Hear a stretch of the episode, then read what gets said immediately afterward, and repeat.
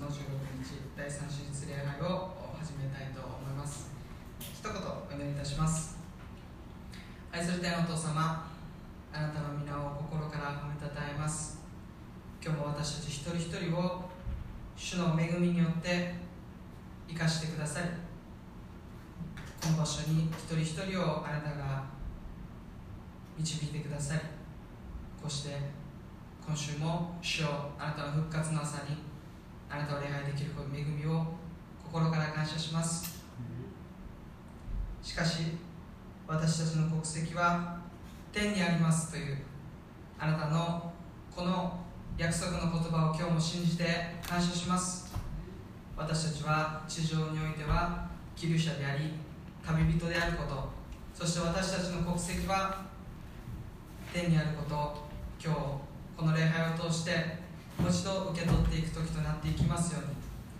主をどうぞ。私たちが信仰によってもう神の領域に移されているものであること心から感謝します。あなたの子であることあなたの民であることを私たちが受け取っていきます。この地上の中で神の民として私たちが力強く生きていくため主を言葉を与えてください。また神様あ今日も生かされている恵みまたあなたご自身が与えてくださった救いを喜び私たちの名前が天に記されていることを覚えつつ私たち今からあなたに愛を捧げていきます。神様どうぞ私たちの上に今豊かな臨在をあなたが与えてください私たちを強めてください。また私たちが主をあなた以外のものを今あなたの前に置きます。神様心も体も思いもあなたに向かっていきます。どうぞあなたご自身がこの場所にいる一人一人に強く望んでください神様喜びを持ってこの礼拝を捧げていくことできますように。主をどうぞ導いてください。聖霊様どうぞこの場所に満ち溢れてください。私たちの中から本当に主をあなたの霊に満たされ賛美祈りそして献金が捧げられていきますように。耳を傾けていくことができますように。どうぞあなたが今日特別に覚えてまたこの場所で働いてください、あなたの皆をあがめます。イエス様の皆によってお祈りいたします。それではお立ちになれる方を立ち上が立ち上がっていただいて詩篇の101編から5節少々共に告白していきたいと思います。それでは少子全地を主に向かって喜びの声を上げよう。喜びを持って主に仕えよ喜び歌いつつ見舞いに来たれ。知れ主こそ神。主は私たちを作られた。私たちは主のもの主の民。その牧場の羊である。感謝しつつ主の門に。賛美しつつその大庭に帰れ。主に感謝し皆を褒めたたえよ。主は慈しみ深くその恵みはとこしえまで。その真実は世々に至る。アメそれでは私たちの主に賛美させていきましょう。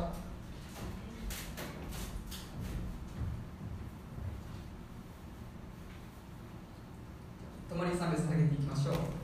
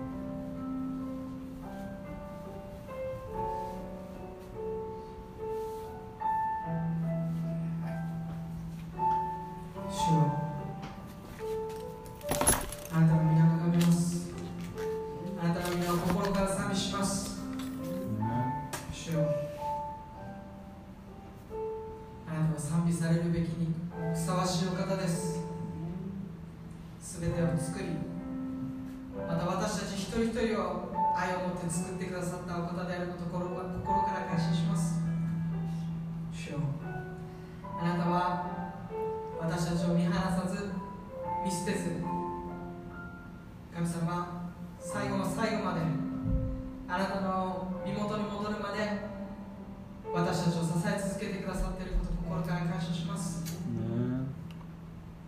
今日もあなたに支えられていること覚えてありがとうございます。さまざまな状況や環境の中で主がその身腕を持って私たちを力強く支えまた恐れるな私があなたと共にいると今日も語ってくださっていることを感謝します。あなたの恵みと与えられている喜びにた希望に目を向けます。不甲斐ない私たちを。弱さがある私たちを。影がある私たちを。今日も大きな愛で。受け止めてくださっていることを感謝します。あなたの愛に抱かれあなたの恵みに生かされ。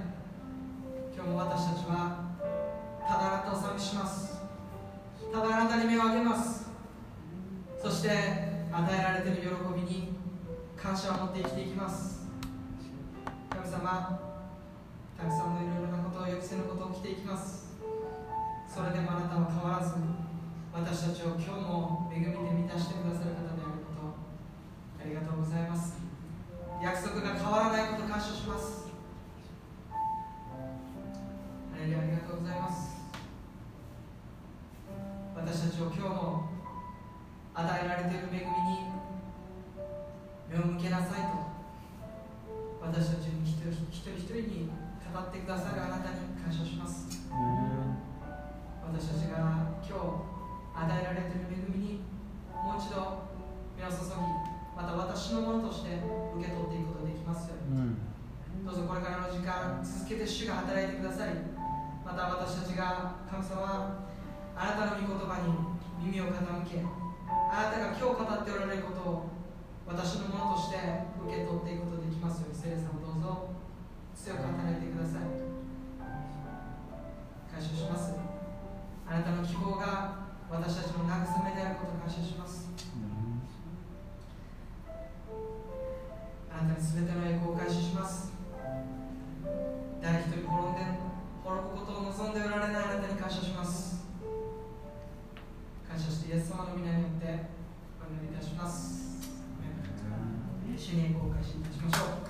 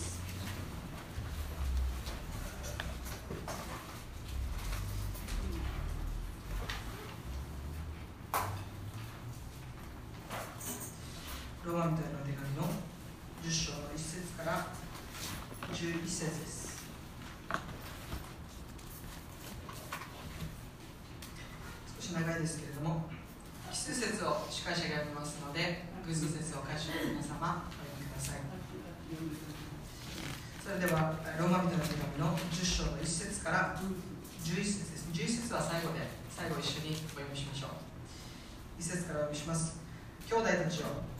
私の心の願い彼らのために神に捧げる祈りは彼らの救いです。私は彼らが神に対して熱心であることを明かししますが、その熱心は知識に基づくものではありません。彼らは神の義を知らず自らの義を立てようとして神の義に従わなかったのです立法が目指すものはキリストです。それで義は信じる者すべてに与えられるのです。モーセは立法による義について立法の掟を行う人はその掟によって生きると書いてありますしかし、信仰による義はこう言います。あなたは心の中で誰が天に昇るのかと言ってはならない。それはキリストを引き下ろすことです。また誰が深みに下るのかと言ってはならない。それはキリストのキリストを死者の中から引き上げることことです。では何と言っていますか？御言葉はあなたの視覚にありあなたの口にありあなたの心にあり。これは私たちが述べ伝えている信仰の言葉のことです。なぜならもしあなたの口でイエスを主と告白しあなたの心で神はイエスを死者の中からよみがえらせたと信じるならあなたは救われるからです。人は心に信じて義と認められ口で告白して救われるのです一緒にましょう。聖書はこう言っています。この方に信頼する者は誰も失望させられることがない。アーメン。本日はこの箇所から「救いの恵み」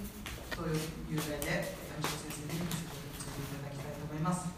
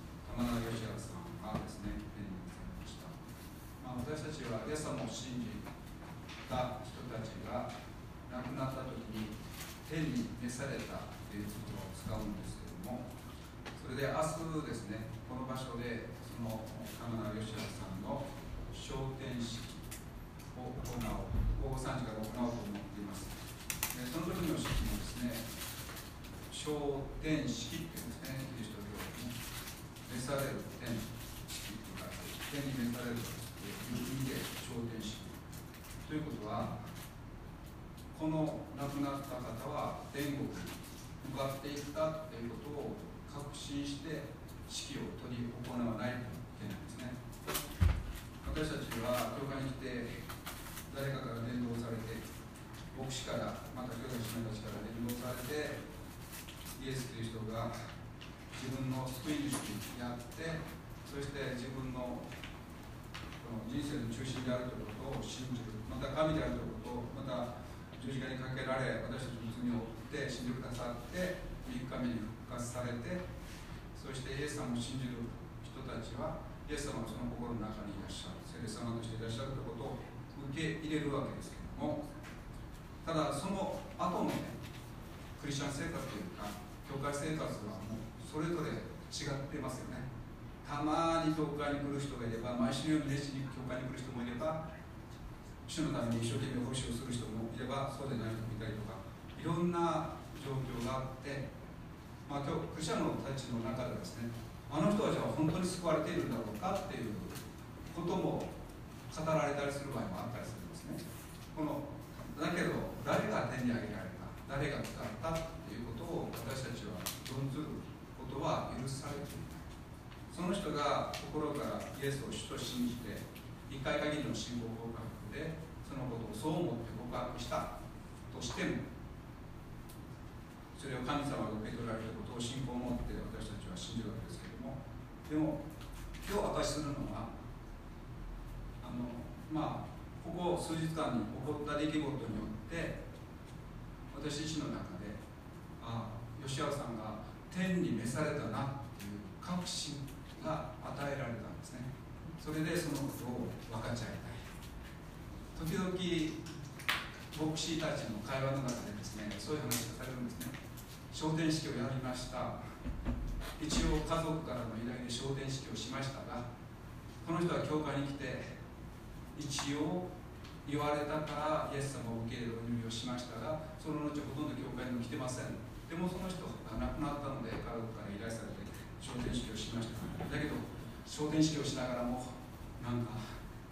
もやっとした気持ちがあったりするという会話もされたりする中で明日昇天式ですけども確信を持って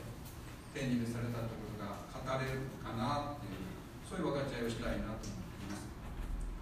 えー、先ほど言ったようにですねその吉原さんが亡くなったのは金曜日の午前2時頃でした。67歳。今の時代でしたら67歳はまだまだ若いですね。67歳で召されました、え、まあ、その前にですねもう1箇所聖書を開けたいと思いますけど出エジプト記14章の13節。中央にも書いていますがでも聖書がある方は聖書を開けましょうか。出エジプト記14章の13節。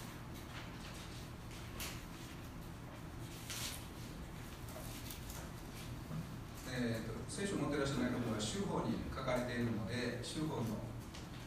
州法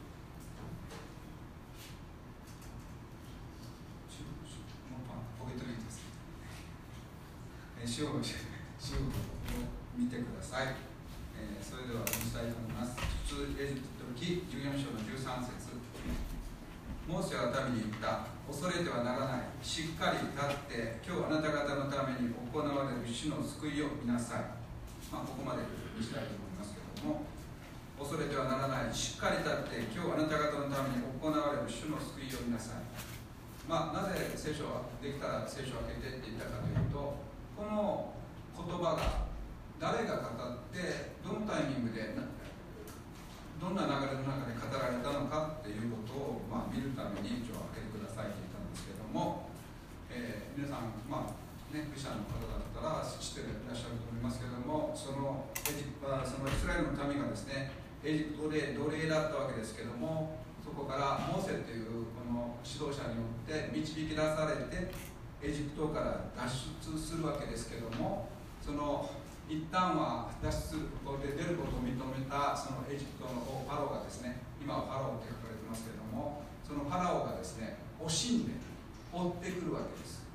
そして大軍勢で追ってきてどんどん迫ってきて航海という海の前に来た時にですねもう逃げ場がないわけですね。そして追ってくる軍勢が見えてガーって馬車に乗ってガーってくるのを見てもう一回の終わりだなって思ったところで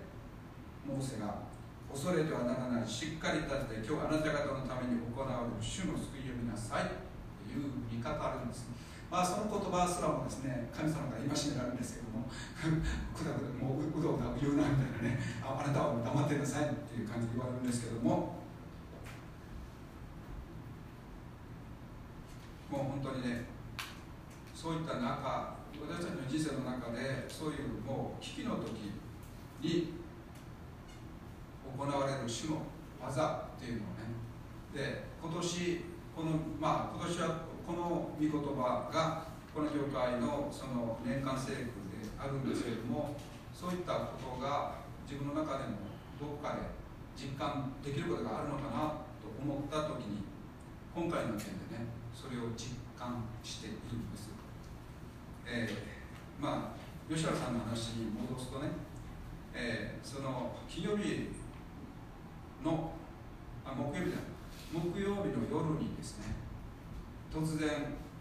倒れられて心肺停止の状態になって救急車で運ばれたんですけれども実はその夜何時かというと詳しく分かりませんけどその時にですねたまたまその玉名さんの家に関わっている市役所の職員の方がそこのお家に訪ねて来られていてその職員の方の目の前で倒れられた。それでその方が救急車にを呼んですぐ病院に搬送することができたんです。もしその方がいなかったら吉原さんとそこにいたのは2人の小学生の子ねライム君と帰り君しかいなかったんですよ、もしその職員の方がいない状態でそのことが起こったらおそらくその子たちはもう本当にショックというかびっくりした。何していいか分かんないだったと思うんですけども神様はそういう方を備えてくださってその吉原さんのその最後の時この既得の状態の時にちゃんと対応できる方をそこに備えてくださっていたということをに感謝だなまあでも残念ながらその数日か数時間後の翌日の金曜日の午前1時頃に亡くなるわけですね、えー、亡くなります。そしてあのまあその、まあ、一部の人たちにその亡くなったことが、まあ、あその僕らもですねその亡くなる前の既得状態のことをどうやって知ったかというと、まあ、金曜日にここで朝聖書の学びっていうの聖書の学びがあるんですけども、えー、そこに参加している佐竹姉妹がね、えー、その情報を聞いて今あの吉原さんが既得で運ばれたっていう情報だけ聞きました。実はもう逆算するともうその時にはすでにあの召されていたんだなっていうこれは金曜日の朝でしたから金曜日の午前2時にはもう召されていたのでその後すぐにその亡くなったという情報が来るんですけどもそしてちょっと自分の携帯の記録を見ると見ると兄弟姉妹たちには金曜日の12時56分に LINE でその吉原さんが亡くなったということを伝えているんですね。で、えー、そういうことがあってでまあその金曜日の夜にはですねまあ 個人名挙げて申し訳ないけど本木先生から LINE があってですねまあ、彼もそのことを知っていたので大務君と海君のことを心配して明日にでも、まあ、彼らのところに行って励ましたい慰めたいというような感じの思いが伝わるメールが来ていました、まあ、彼はその間その児童相談所っていうところに預けられていたんですけども、まあ、実は土日がもう休みでねそこに連絡しても実際はつながらなくて行くことができなかったわけですけども。で僕らもですね、まあ、昨日の朝昨日の朝に、えー、その玉名さんの一家に関わっていた市役所の職員さんがいましてその方に連絡をして状況を聞いたんですね。昨日の朝ですからもうすでにあの仮装されてしまっていたのかどうなのかってもしかしたらもう終わってるかもしれないなと思って電話した時にですねあのまだ仮装が終わってないっていうことを聞いたんですね。まあ9時過ぎぐらいに電話したと思うんですけども昨日の午前の11時45分に仮装が予定されてで皆さんねあの、まあ、人のね一生の最後のことについて思う時にですね、まあ、吉原さんはどんな状況だったかというとその仮装の時に仮装に仮装場に来られる人たちがその職員さんの方の話では数名しかいないだろうって言われたんですね。数名。その市役所の職員さんとあと関係者を含めて数名しか来ないっていうのを聞いてで一旦も電話が来てですね私たちといろいろ話をしながらもうなんかとても悶々としてるというか寂しいというか自分の人生の最後に仮装される時もちろんそこに魂も霊もありませんけども見たをね数名の人にしか見送られないという状況というのは本当に切ないなと思ったんですね。一旦電話を切ってちょっとしてからですねもう一回電話したいと思ってその担当の方に電話したんですね。で何のために電話したかというとできたら参加したいということとねその仮想11時45分からでしたのでできたら参加することが可能なのかまあいろんな事情があってその家族とかいろんなことでそのなかなかそのいろんなことがあったんですね。それで参加できるかっていう確認とできればそこで仮装される前に最後のお祈りがしたい。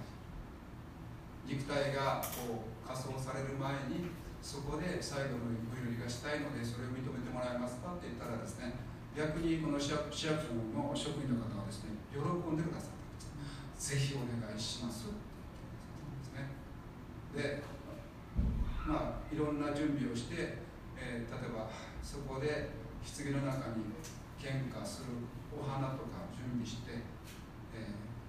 何人来るか分かんないんですけど一応、まあ、数人と聞いたのでそれでも多めに見積もって15本ぐらい準備して行ったんですね。そして沖縄捜査場っていうところに行きましたけど行って少しというかかなりびっくりしました。その沖縄捜査場皆さんに行ったことがあるかと分かると思うんですけども、まあ、外から入るんですけども普通僕はもう牧師なのでその葬儀を知識したりすることはありますけども仮装の時っていうのは普通大体10多くても10名とかまあまあ、もっと多い場合もありますけど大体10名前後ぐらいなんですね。大体身内で仮装に立ち会うということが多かったんですけども行ったら20名以上の人がいるんですよ。30名近くいたかな一応でも吉原さん以外の名前もあったのででも2組同時にやるということは考えられないけどこれこの人たちは一体誰だろうと思ったんですね。まあ市役所の職員の方からはですね数名しか来ないって言われていたので行ったら30名近くの方たちがいてで事情を聞いたらここにいる人たち全員がですね何らかの形でその吉原さんに関わっていらっしゃる例えばその子どもたちの学校の先生だったりとかですね。この地域の知事会の方であったり市役所の職員であったりっていうこと。人たちが総勢僕たちも含めてもう本当20名以上30名まではいかなかった弱かな。びっくりしまして。だから15本お花準備してたんですけどももしかしたらそれも足らなかったかもしれないですね。まあその本数の分はその質疑の中に入れられましたけども、えー、そこで見とることができましたしで僕自身もまあ人が亡くなる時は急なのでそこでお祈りとか頭の中でこうしああいうのとかこんなふうなメッセージしようなんてことを考えてないわけですね。そして気持ちの中で数名だっていう気持ちもあったので割とそんなにあの構えてなくて行ったら数十名の前で語ることになってしまってでも不思議と緊張しないで神様が本当にね語らせてくださる。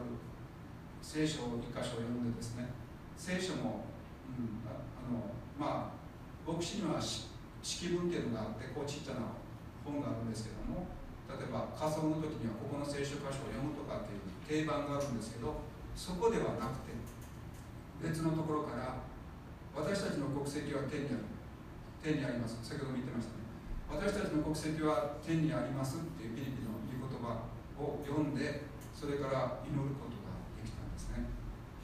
あの本当にあ神様だなって思いました。そこでまあそこにいる方たちと何人かと話してその玉那覇家に関わってる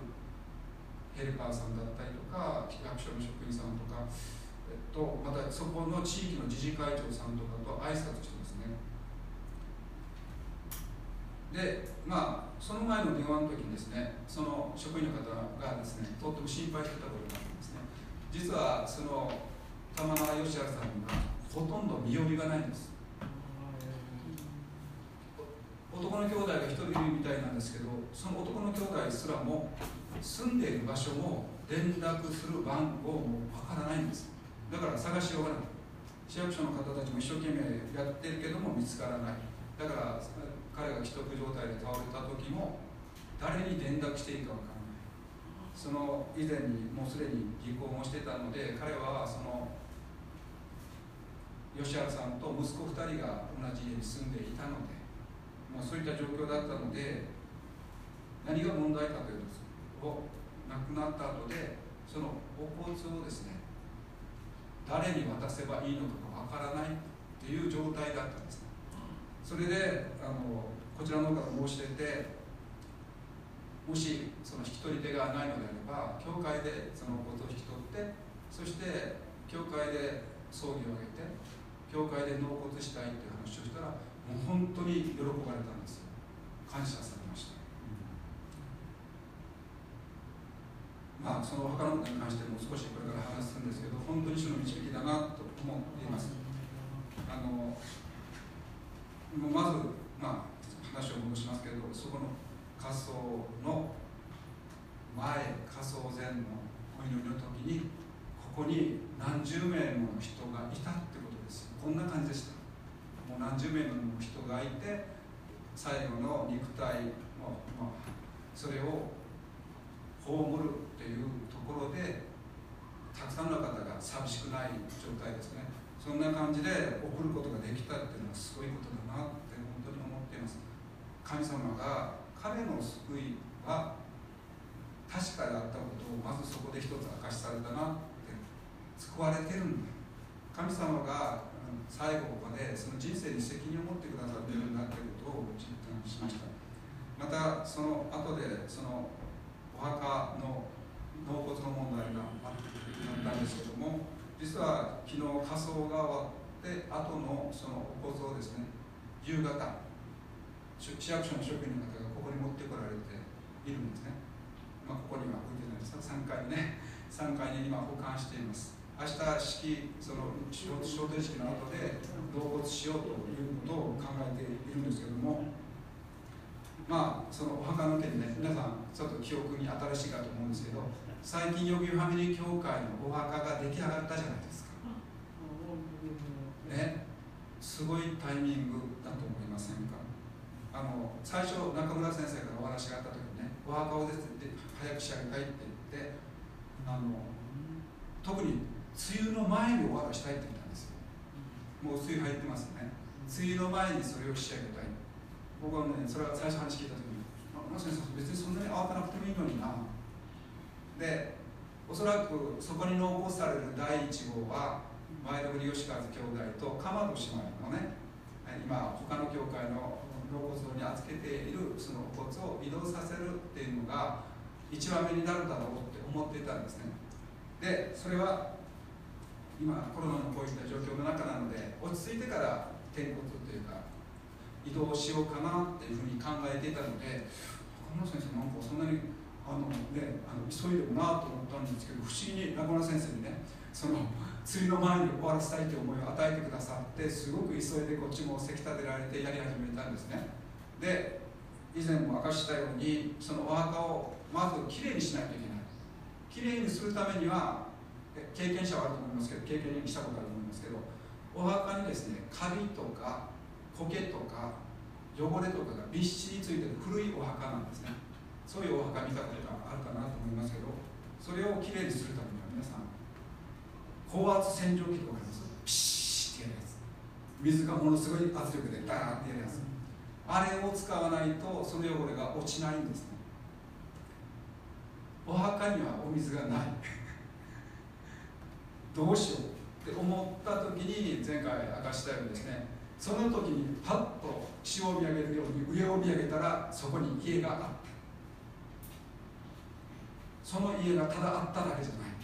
ない。なんとそれその家は中村先生の親戚の家。それも奥さんの妹さんの家だったんですね。それでも40メートルぐらい先ですよ。40メートルぐらい丘の上にあってですね40メートルってすごい距離じゃないですか。なんで40メートルって分かるかというとそこからあのホースを何十メートルって分かるホースを引っ張ったので40メートル以上ありました。あの高圧洗浄機の硬いホースをね引いたんですけどもちろん妹さんの家なので快くこの水道を貸してくださってそこの水道につないで水道にっていうかそこにタンクを置いて水をザーって結構半日流しっぱなし。ずっとオープンにした状態でも溢れない。あの流れていく水の方が速くてですねそれで本当にきれいにしてで皆さんの写真で見たように後で写真持ってきました。ね写真で見たようにですねきれいに出来上がりました。後で映像としてもいいですね。あの本当にしてペンキも塗って仕上がって第1号はきっと前のまでけだって思ったんですけどでも今回明日その納骨の第1号として玉縄義明さんのお骨がそこに入ることになりますか？彼はその晩年教会生活をほとんど送ることはなかったんですけども間違いなくでもイエさんによって救われてヨギファミリー教会の教会員の一人ですそしてヨギファミリー教会の教会の墓に入る最初の兄弟。お骨ですよね。霊と魂はそこには入りませんけどでもその屍というかその肉体その骨がそこに収められることになりました。もうその人生の最後の死ぬというかそこまで神様が責任を持ってくださった。そのままの状況では本当にその市役所が準備したどっかのお寺でね無縁仏みたいに葬られる可能性があったところをこうやって神様が導いてくださったんだなということを考えていますそしてまあちょっと話もうそろそろ終わりますけれどもその中でですね昨日そのお骨を持ってきてくださった2人の市役所の職員の方がいましたけれども2人女性の方1人クリスチャンでした。ねこれでもおおと思ったんですけど1人はクリスチャンではないんですけど幼稚園が教会系の幼稚園に行ってたということで教会来るとなんとなくあ落ち着きますねみたいな感じだったんですね。で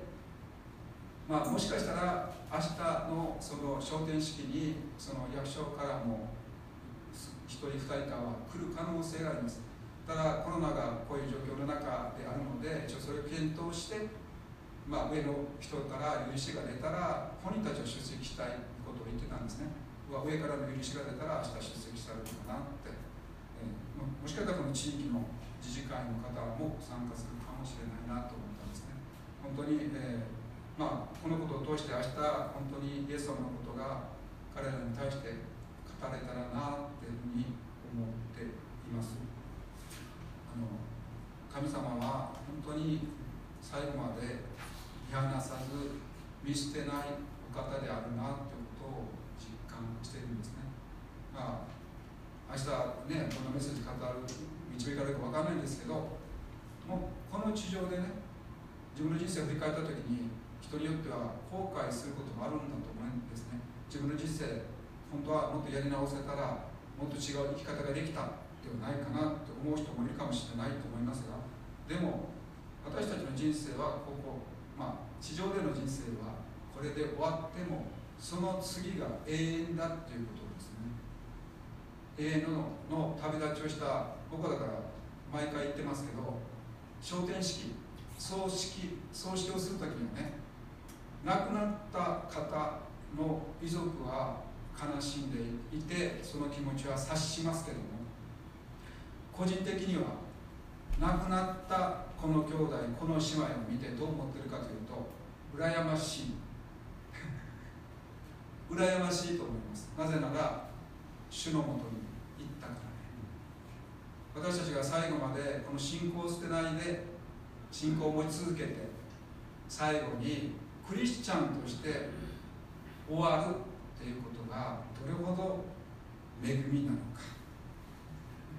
本当にまあ今日のタイトル「救いの恵み」かな。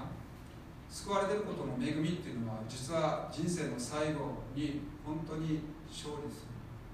最後までイエス様を信じ続けるってことの尊さを実感する時が昇天式だなって本当に思っていますまあ皆さんもね明日まあ来れるんでしたら来てください。まあいろんな事情で皆さんお仕事だと思うのでまああの来れる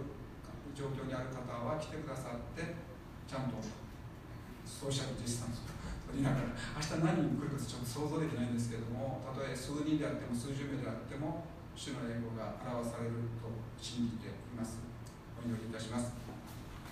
愛する天のお父様あなたの名前褒めたたえます、え今日は証しをしました、えー聖書の箇所はローマルイトの手紙10章の1節から10節ですけども私たちは行いによって救われたのではありません。イエス様を信じる信仰によって義と認められ救われました。イエス様だけが正しいお方で私たちは正しくありません。完全な義であるあなたを完全な愛である方であるあなたを信じた信仰によって救われているのです。その私たちがその人生の最後に迎えるのは滅びでもなく本当に悲しみでもありません。私たちは本当に死も悲しみも苦しみもないその世界に旅立つことが許されていることを感謝します。しかしこの地上にあってはしっかり最後まで生き生きて主を明かしするものとしてあなたが用いてくださいますようによろしくお願いいたします。主を感謝します。イエス・キリストの皆を通してお祈りいたします。アメン